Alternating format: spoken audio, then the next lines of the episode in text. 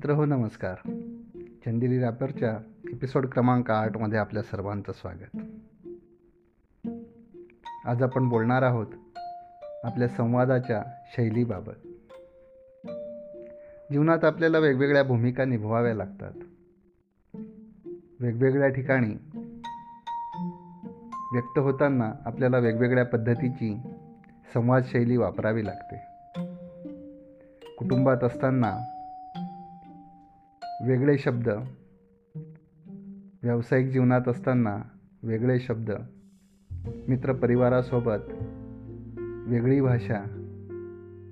या सर्व वेगवेगळ्या स्तरात आपल्याला व्यक्त होण्यासाठी वेगवेगळ्या वाक्यांचा शब्दांचा वापर करावा लागतो. तसं नाही केलं तर निश्चितच गल्लत होण्याची शक्यता जास्त असते. पण अशी काही नाती असतात अशा काही व्यक्ती असतात की जिथे या चौकटीच्या पलीकडची भाषाशैली आपल्याला वापरावी लागते. व्यक्त होण्यासाठी बऱ्याचदा शब्द कमी पडतात. मग अशा वेळेस आपल्याला संवाद साधावा लागतो तो आपल्या देहबोलीतून. आपल्या देहबोलीचं प्रभावी माध्यम म्हणजे आपले डोळे. आपले विचार आपल्या भावना शब्द जेवढ्या प्रभावीपणे समोरच्यापर्यंत पोचवू शकत नाहीत त्यापेक्षा कितीतरी अधिक पटीने आपले डोळे आपल्या भावना आपले शब्द समोरच्याकडे पोचवत असतात.